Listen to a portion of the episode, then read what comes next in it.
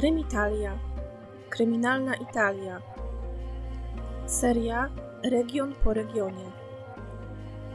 Odcinek 23. Kalabria. Pojadę pierwsza. Będziecie tuż za mną. Dzień dobry, buongiorno.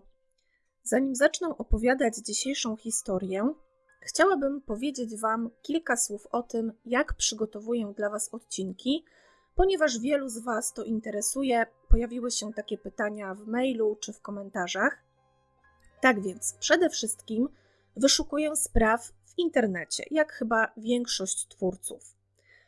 I jeśli na przykład mam serię region po regionie, no to szukam tych spraw zazwyczaj wpisując w wyszukiwarkę dany region czy miasto, które mnie interesuje i jakieś słowo kluczowe, o którym na przykład myślałam wcześniej, albo które mam wrażenie, że mogłoby pasować na dany dzień. Korzystam oczywiście głównie z artykułów z poczytnych gazet lub portali włoskich i staram się też na tyle, na ile mogę, weryfikować każdą informację po kilka razy, tak żeby Wam przedstawić historię jak najbardziej wiarygodnie. Każde z tych źródeł jest za każdym razem dla mnie inspiracją do opowiedzenia danej historii na nowo. Nigdy nie wykorzystuję na przykład słowo w słowo tego, co ktoś napisał albo powiedział. A jeśli korzystam z książki lub jakiegoś reportażu, czy też odcinka programu, jaki powstał na temat danej sprawy, to też zawsze jest to tylko inspiracja i zawsze podaję źródło, z którego korzystałam. Jednak najlepiej pracuje mi się przy sprawach, do których są dostępne online akta sądowe, bo wtedy wiem, że wszystkie informacje są w 100% prawdziwe, że na pewno w odcinku nie będzie żadnych nieścisłości i że całą opowieść będę mogła przedstawić tak, jak ja to widzę, bazując na prawdziwych informacjach. Dla mnie w ogóle każdy odcinek to jest właśnie osobna, stworzona przeze mnie historia, ale jak najbardziej oczywiście bazująca na prawdziwych wydarzeniach. Jeśli mielibyście co do tego jeszcze jakieś pytania czy sugestie, czy do mojego sposobu pracy, to piszcie śmiało, chętnie się do wszystkiego odniosę, posłucham Waszych wskazówek czy Waszych odczuć i postaram się, jeśli też uznam, że, że są to dobre pomysły, też to wdrożyć. Ale wracając do naszej dzisiejszej historii. U mnie dzisiaj był upał jak w Kalabrii, no więc adekwatnie do szerokości geograficznej, w jaką Was dzisiaj przeniosę. Jesteśmy na południu Włoch, a główne miasto regionu to Catanzaro.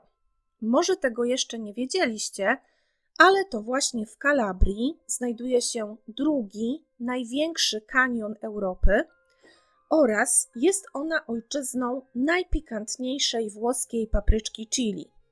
A jeśli jakimś cudem, bo ja akurat nie znałam, ale jeśli wy znacie pomarańczę bergamotę, to powinniście wiedzieć, że jest to właśnie jeden z najpopularniejszych cytrusów w Kalabrii.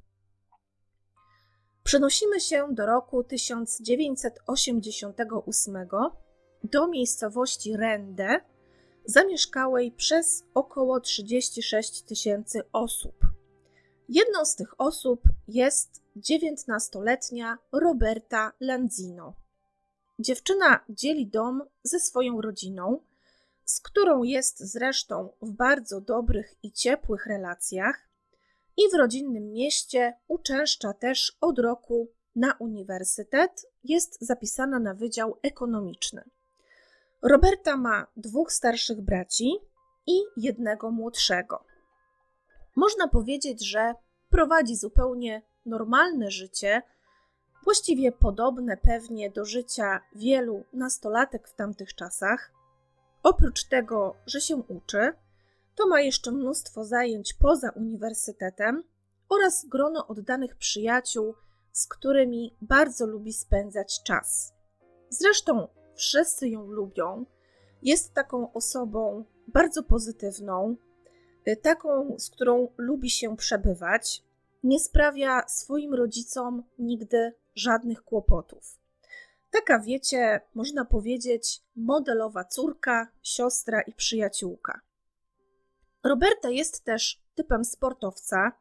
Na przykład od dziecka uprawia razem ze swoim bratem łyżwiarstwo. Jeździ też w sezonie na nartach. Jest bardzo aktywna, otwarta i odważna.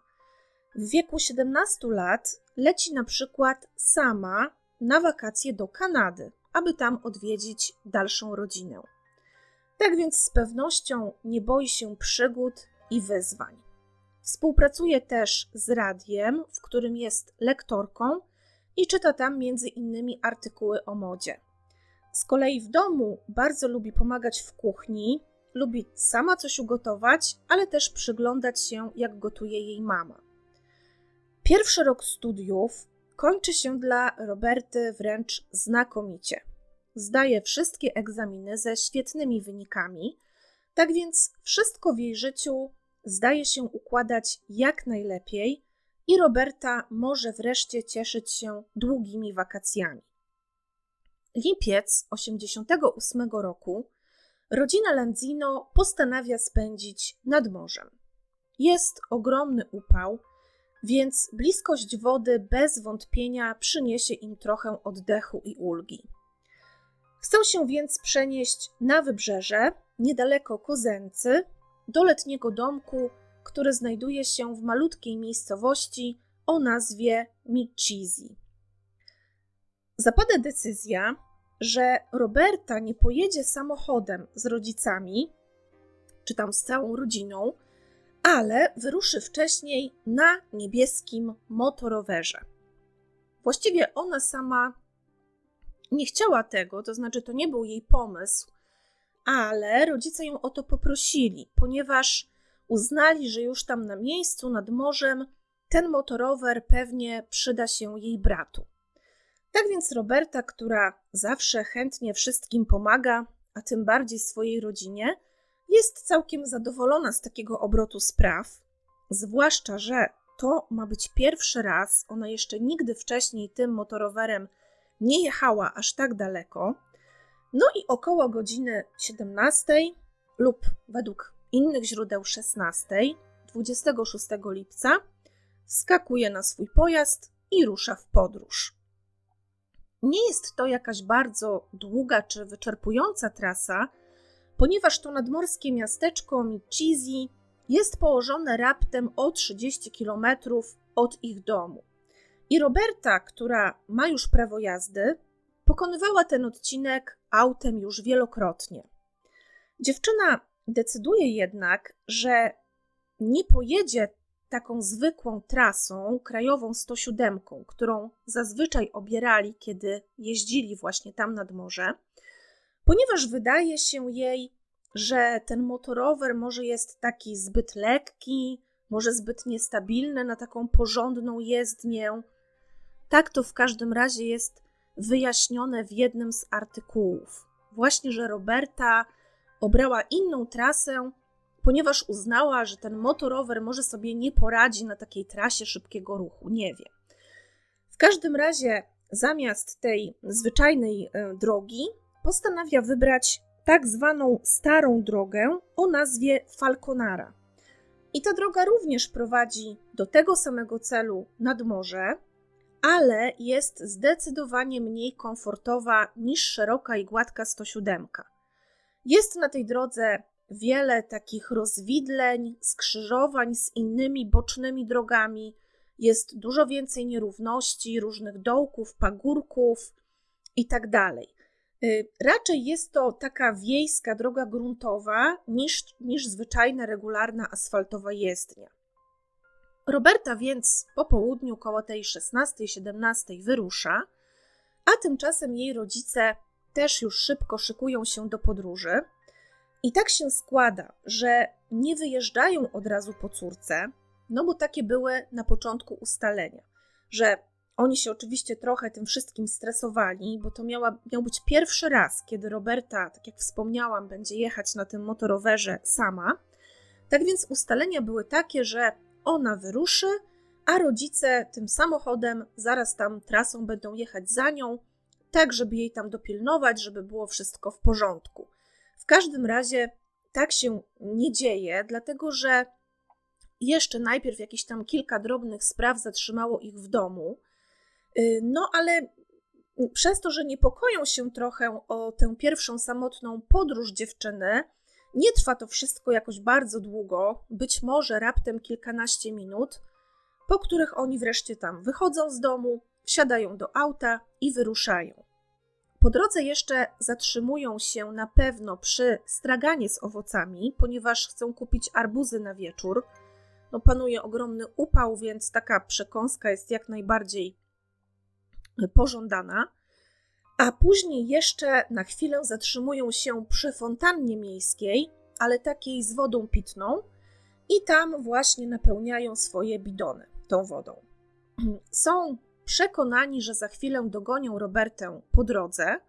W końcu przecież nie wyruszyła aż tak wcześnie przed nimi. Jak wspomniałam, to mogło być kilkanaście minut. No ale niestety do tego nie dochodzi. Czyli oni jadą, ale Roberty nie spotykają. No i już wtedy dość mocno ich ten fakt niepokoi. Do domku nad morzem docierają około 18.20 no i dopiero tam dokonują dość przerażającego odkrycia, a mianowicie takiego, że Roberty jeszcze tam nie ma, że na miejsce nie dotarła.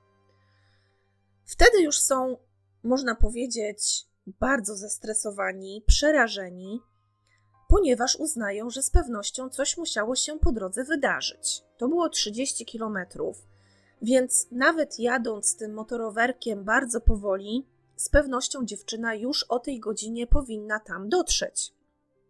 I właściwie natychmiast po tym odkryciu rozpoczynają poszukiwania. Najpierw dzwonią po różnych szpitalach w okolicy, no bo jak mówię, pierwsza ich myśl jest taka, że Roberta może miała wypadek po drodze.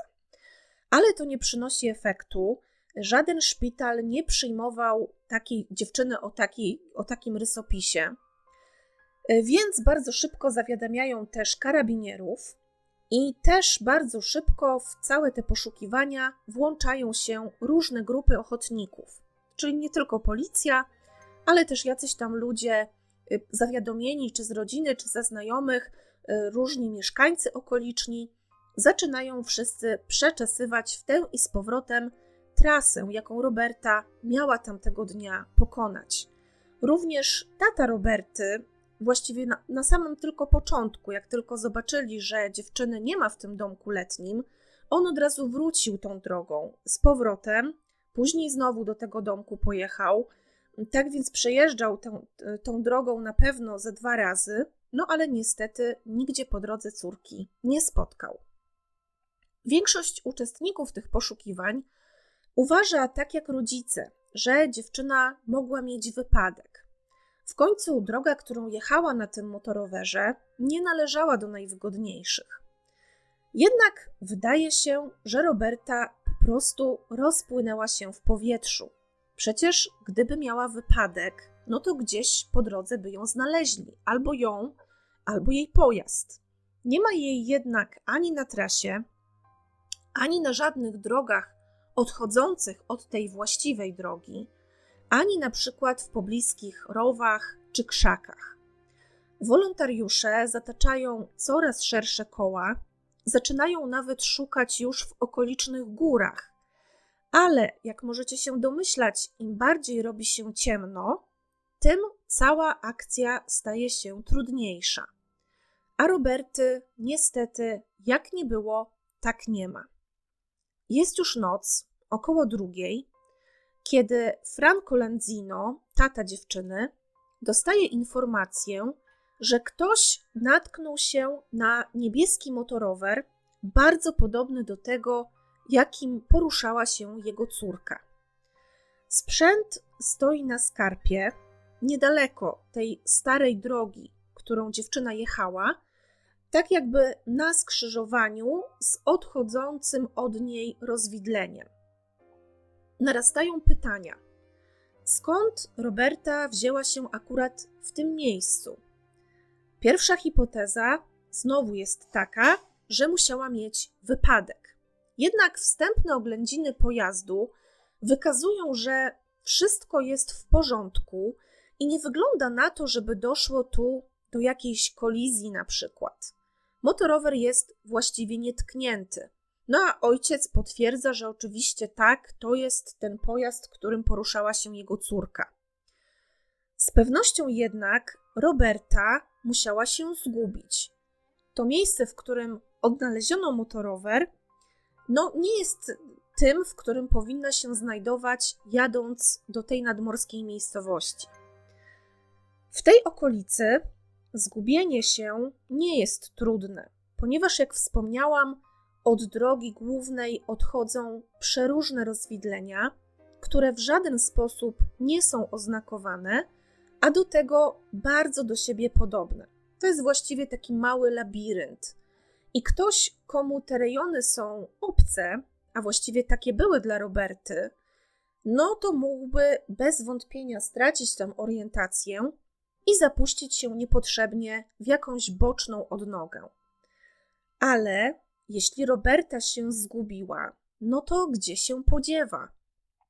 A może jednak był to wypadek? Może uderzyła się w głowę i teraz błąka się bez celu, nie mogąc znaleźć właściwej drogi?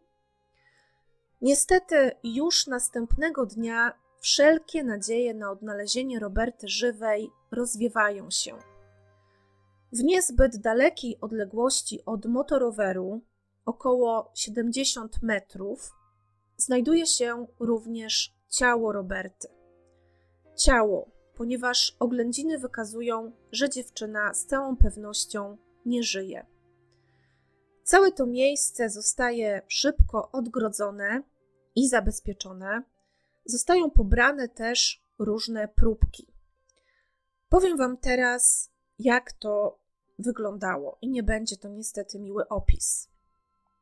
Stanik i bluzka Roberty są podwinięte pod samą szyję, a jej porwane majtki i dżinsy leżą kilka metrów dalej, podobnie jak inne rzeczy osobiste, które miała wtedy przy sobie.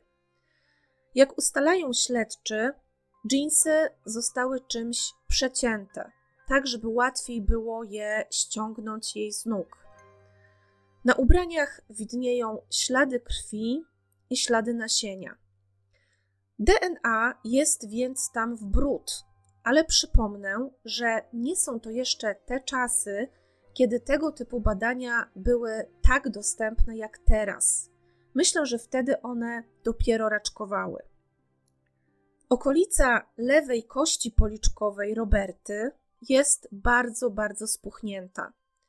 Na szyi widnieje głębokie cięcie, tak jakby właśnie ktoś no, podciął jej gardło, a jej nogi, brzuch i ręce pokryte są wieloma głębokimi ranami ciętymi. Jest ich około 50. Roberta ma też zwichniętą jedną kostkę u stopy. Natomiast w gardło dziewczyny ktoś wepchnął zwinięte ciasno takie tasiemki czy też ramionczka od koszulki, którą miała na sobie, albo od stanika. To też różne źródła różnie podają. Zapewne po to, aby stłumić jej krzyki o pomoc. Już ze wstępnych oględzin zwłok wynika, że Roberta musiała bardzo mocno, wręcz rozpaczliwie walczyć o swoje życie, a przyczyną śmierci nie była, jak można się było spodziewać, ta rana zadana jej w gardło, ale właśnie uduszenie z powodu tego, co zostało jej wepchnięte do ust. Sekcja zwłok wykaże, że dziewiętnastolatka została brutalnie, wręcz z niespotykaną agresją zgwałcona, a następnie zamordowana. Ponieważ dziewczyna nie miała żadnych wrogów, a na tej trasie znajdowała się dość przypadkowo, powstaje też hipoteza, że było to właśnie przypadkowe zabójstwo. Roberta musiała się zgubić i spotkała niestety na swojej drodze osobę lub grupę osób, które z jakiegoś powodu zaatakowały ją i zamordowały. Karabinierzy starają się więc odtworzyć przebieg trasy dziewczyny. Pewien rolnik zeznaje, że około 17.45 widział przejeżdżającą przez starą drogę Falconara dziewczynę, której opis pasował do opisu Roberty. Nieco później, około 18:00, dwóch braci, Rosario i Luigi Frangella, jechało tamtędy furgonetką, białą bodajże. Zeznają, że Roberta zatrzymała ich, pytając o drogę do Torre Mezzo di Falconara. Jest to miejscowość położona obok Micisi, do której zmierzała. Według nich wyglądało na to, że dziewczyna się zgubiła, że gdzieś tam po drodze pomyliły jej się kierunki i no nie była w stanie zorientować się, w którym w ogóle, w którą stronę powinna jechać dalej. Tak więc oni podjechali razem z nią do kolejnego rozwidlenia i tam wytłumaczyli jej, jak ma jechać dalej, żeby dotrzeć tam do tej nadmorskiej miejscowości. Następnie rozstali się, ponieważ akurat oni zmierzali w zupełnie innym kierunku. Zauważyli jednak wtedy, że za Robertą pojechał samochód. Był to żółty Fiat 131, w którym miało siedzieć dwóch mężczyzn. Z kolei ostatnią osobą, która widziała Robertę żywą, jest kolejny rolnik, który nazywa się Giuseppe Frangella i jest on kuzynem tych braci z furgonetki. Zeznaje on, że widział dziewczynę około 18.10 i że wskazał jej drogę na Torre Mezzo di Falconara. Natomiast 800 metrów od miejsca tego ostatniego spotkania znaleziono właśnie ciało i motorower Roberty. Giuseppe niezbyt podoba się policji, podobnie zresztą jak Rosario. Po pierwsze, ich opowieści są dość niespójne i pełne nieścisłości. Po drugie, kilka miesięcy wcześniej Rosario przebywał na oddziale psychiatrycznym ze względu na schizofrenię, na którą chorował, a dwa lata wcześniej wywołał powszechną panikę w okolicy, mordując właściwie bez żadnego wyraźnego powodu 25 owiec ze swojego stada. Trzej kuzyni zaczynają bardzo szybko zmieniać wersje i przerzucać się oskarżeniami. Giuseppe raz przyznaje się do tego, że rozmawiał z Robertą, że wskazywał jej drogę, a następnym razem wszystko wycofuje i albo twierdzi, że w ogóle jej tamtego dnia nie widział, albo twierdzi, że widział ją, ale o zupełnie innej porze. Potem z kolei opowiada, że widział swoich kuzynów Luigiego i Rosario, jak biegli wzdłuż drogi, wyraźnie czymś poruszeni, przekrzykując się nawzajem. I jeden miał wołać do drugiego: Co ty zrobiłeś? Rosario z kolei twierdzi, że krzywdę zrobił Robercie Luigi, czyli taki, no naprawdę można powiedzieć, teatr wzajemnych oskarżeń, zmienianych wersji. Już nie wiadomo, kto jechał tą białą furgonetką, czy kuzyni, czy Giuseppe, kto biegł koło drogi i wołał, co ty zrobiłeś. Tak więc wszystko to jest bardzo niestety pokręcone i bardzo mało te wszystkie zeznania są bardzo mało wiarygodne. W każdym razie, przez to wszystko, podejrzenia policji od razu oczywiście kierują się ku tym trzem panom. Mało tego, w domu Rosaria zostają zabezpieczone skarpetki lub według innych źródeł spodnie, na których widać plamy krwi. Z kolei w miejscu odnalezienia ciała Roberty Śledczy znajdują niebieską chusteczkę męską, taką wiecie, do nosa. Kiedyś takie chusteczki były powszechne, jak jeszcze nie było tych jednorazowych. No i te męskie to były jakieś tam, nie wiem, kratka pewnie, nie wiem czy to pamiętacie, jeszcze trochę pamiętam. Takie właśnie w różnych kolorach, ale zazwyczaj w jakichś takich stonowanych, jakieś krateczki, wzory trochę podobne jak na krawatach, mam wrażenie. No a dziewczęce czy tam kobiece, no to były oczywiście trochę w innych kolorach, inne miały wzorki i tak dalej.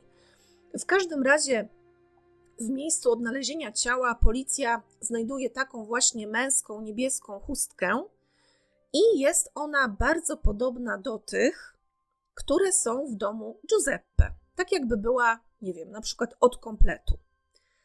Świadkowie zeznają też, że Giuseppe miał na twarzy dziwne zadrapania, właśnie tego samego dnia, kiedy odnaleziono ciało dziewczyny.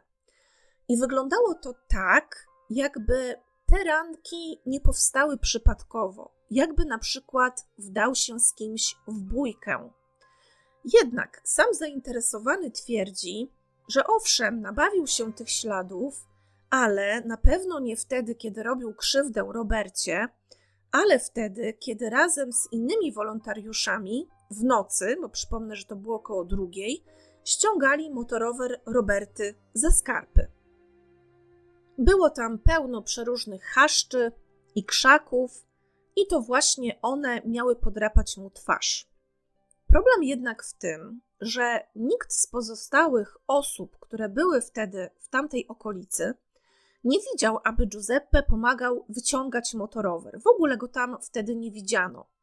Również Franco Lanzino, ojciec Roberty, zeznaje, że tego człowieka tam nie widział, a on oczywiście był wtedy na miejscu i że z pewnością y, on sam nie pozwoliłby na to, żeby ktokolwiek postronny kręcił się tam w pobliżu, ściągał ten motorower i zanieczyszczał miejsce odnalezienia pojazdu. Tak czy inaczej, biorąc pod uwagę wszystkie te poszlaki, bracia jeszcze w 1988 roku zostają postawieni w stan oskarżenia. Nie da się jednak dowieść z całą pewnością, że to oni są sprawcami morderstwa.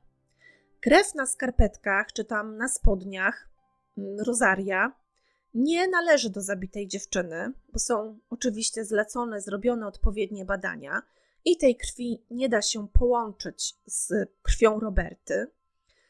Natomiast zadrapań Giuseppe ani tej podobnej chusteczki też nie da się w 100% powiązać z zabójstwem. Ale być może zapytacie, co z odciskami palców? Czy jakieś w ogóle zostały pobrane? Ano, nie bardzo. Jeśli chodzi na przykład o motorower.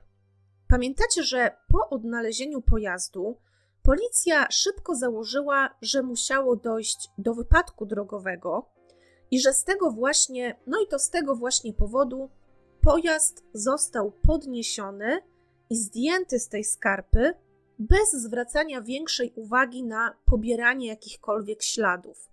Tak więc przez to, że policja od razu założyła, że musiał to być wypadek, to nie zadali sobie trudu, żeby w jakikolwiek sposób te odciski palców zabezpieczyć. Tak więc to już poszło, że tak powiem, zupełnie w niwecz. Odcisków palców brak. Y, co z DNA? Próbki oczywiście pobrano, bo jak już wspomniałam, były to czasy, kiedy tego typu badania już się zaczynały, Y, choć były jeszcze pewnie w powijakach, ale niestety próbki te nie były przechowywane w odpowiedni sposób i po ich zbadaniu okazało się, że nie można było na ich podstawie wysnuć żadnych konkretnych wniosków.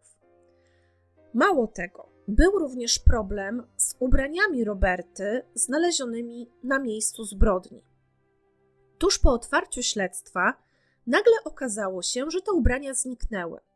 Co prawda, znaleziono je potem gdzieś w takiej specjalnej szafie w kostnicy, ale nie wszystkie, a część z nich została po prostu wyrzucona.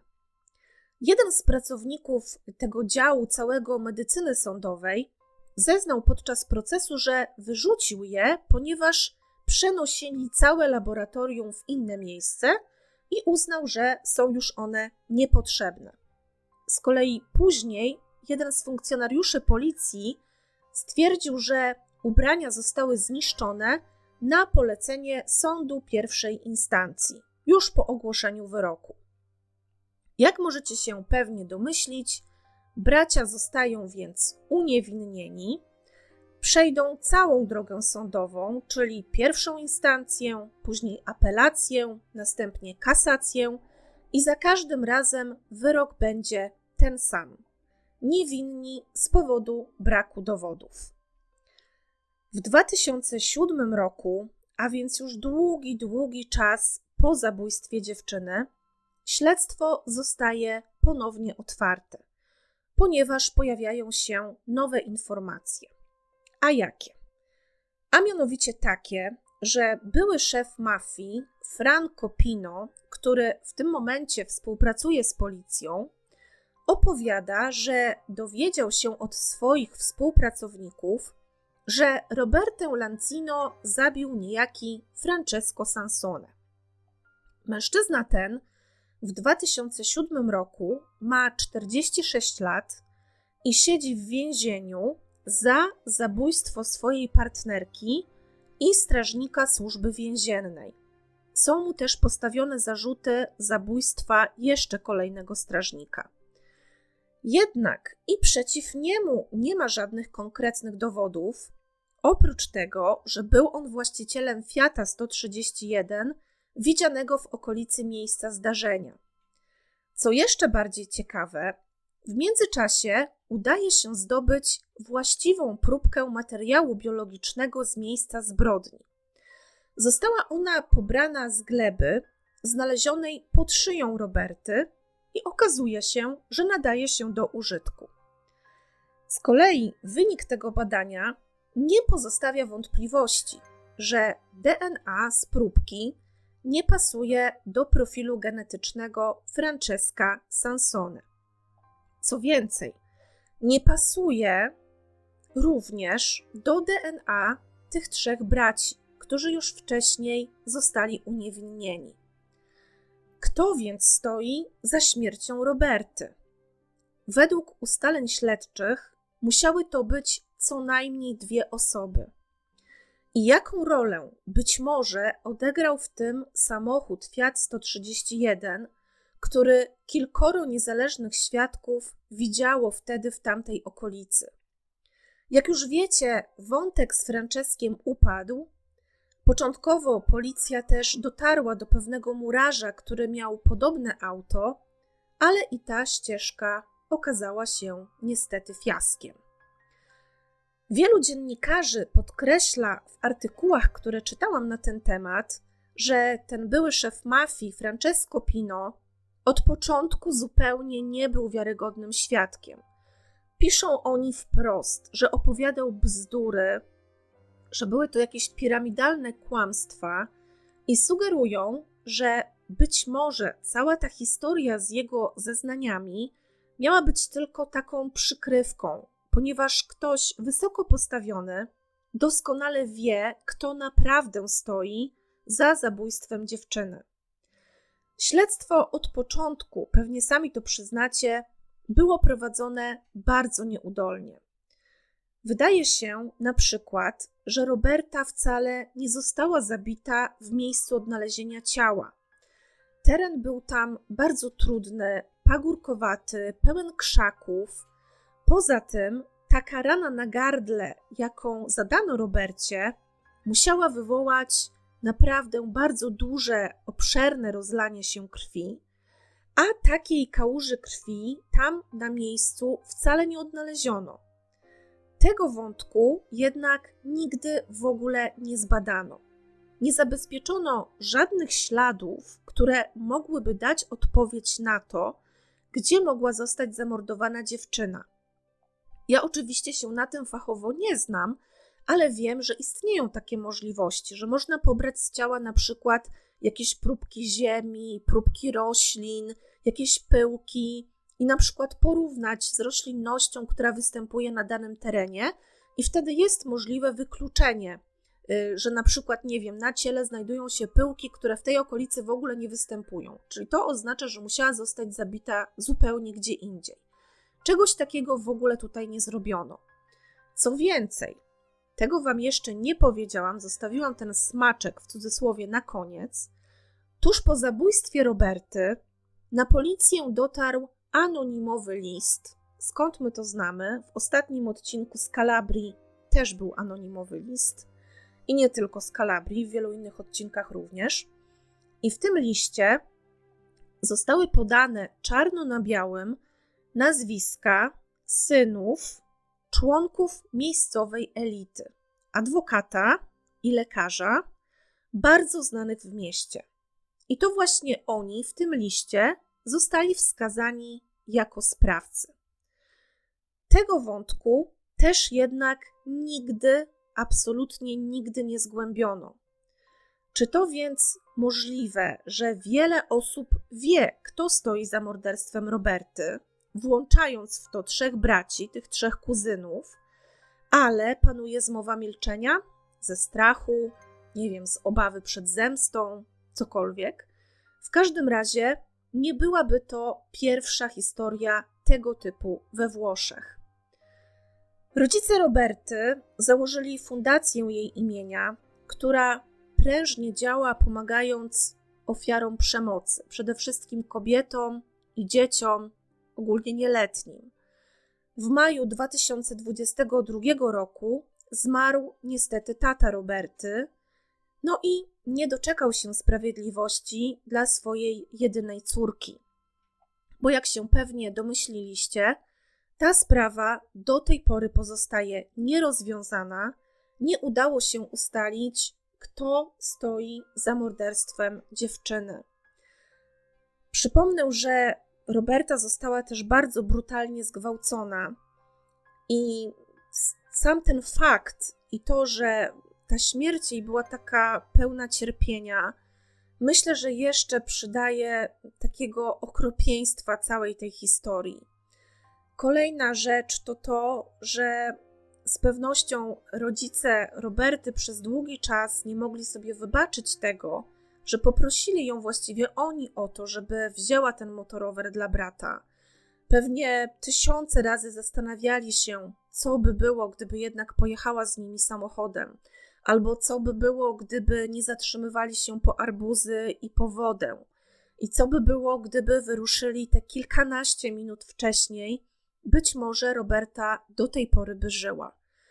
I powiem Wam szczerze, że dla mnie teoria o tym, że mordercami dziewczyny byli synowie jakichś prominentnych ludzi, jest absolutnie do przyjęcia. E, ponieważ mm, z pewnością możemy wykluczyć te osoby, o których Wam mówiłam do tej pory, no DNA raczej jednak nie kłamie, chociaż też różnie to bywa. Jak wiemy na przykład ze sprawy Jary Gambirazio, która niby została rozwiązana właśnie dzięki badaniom DNA, ale jest w tym tyle kontrowersji, że ja już sama się pogubiłam i nie wiem do końca, co myśleć na ten temat. Możecie sobie odświeżyć odcinek lub przesłuchać, jeśli go nie słuchaliście do tej pory. W każdym razie te osoby możemy chyba już wykluczyć z kręgu podejrzanych.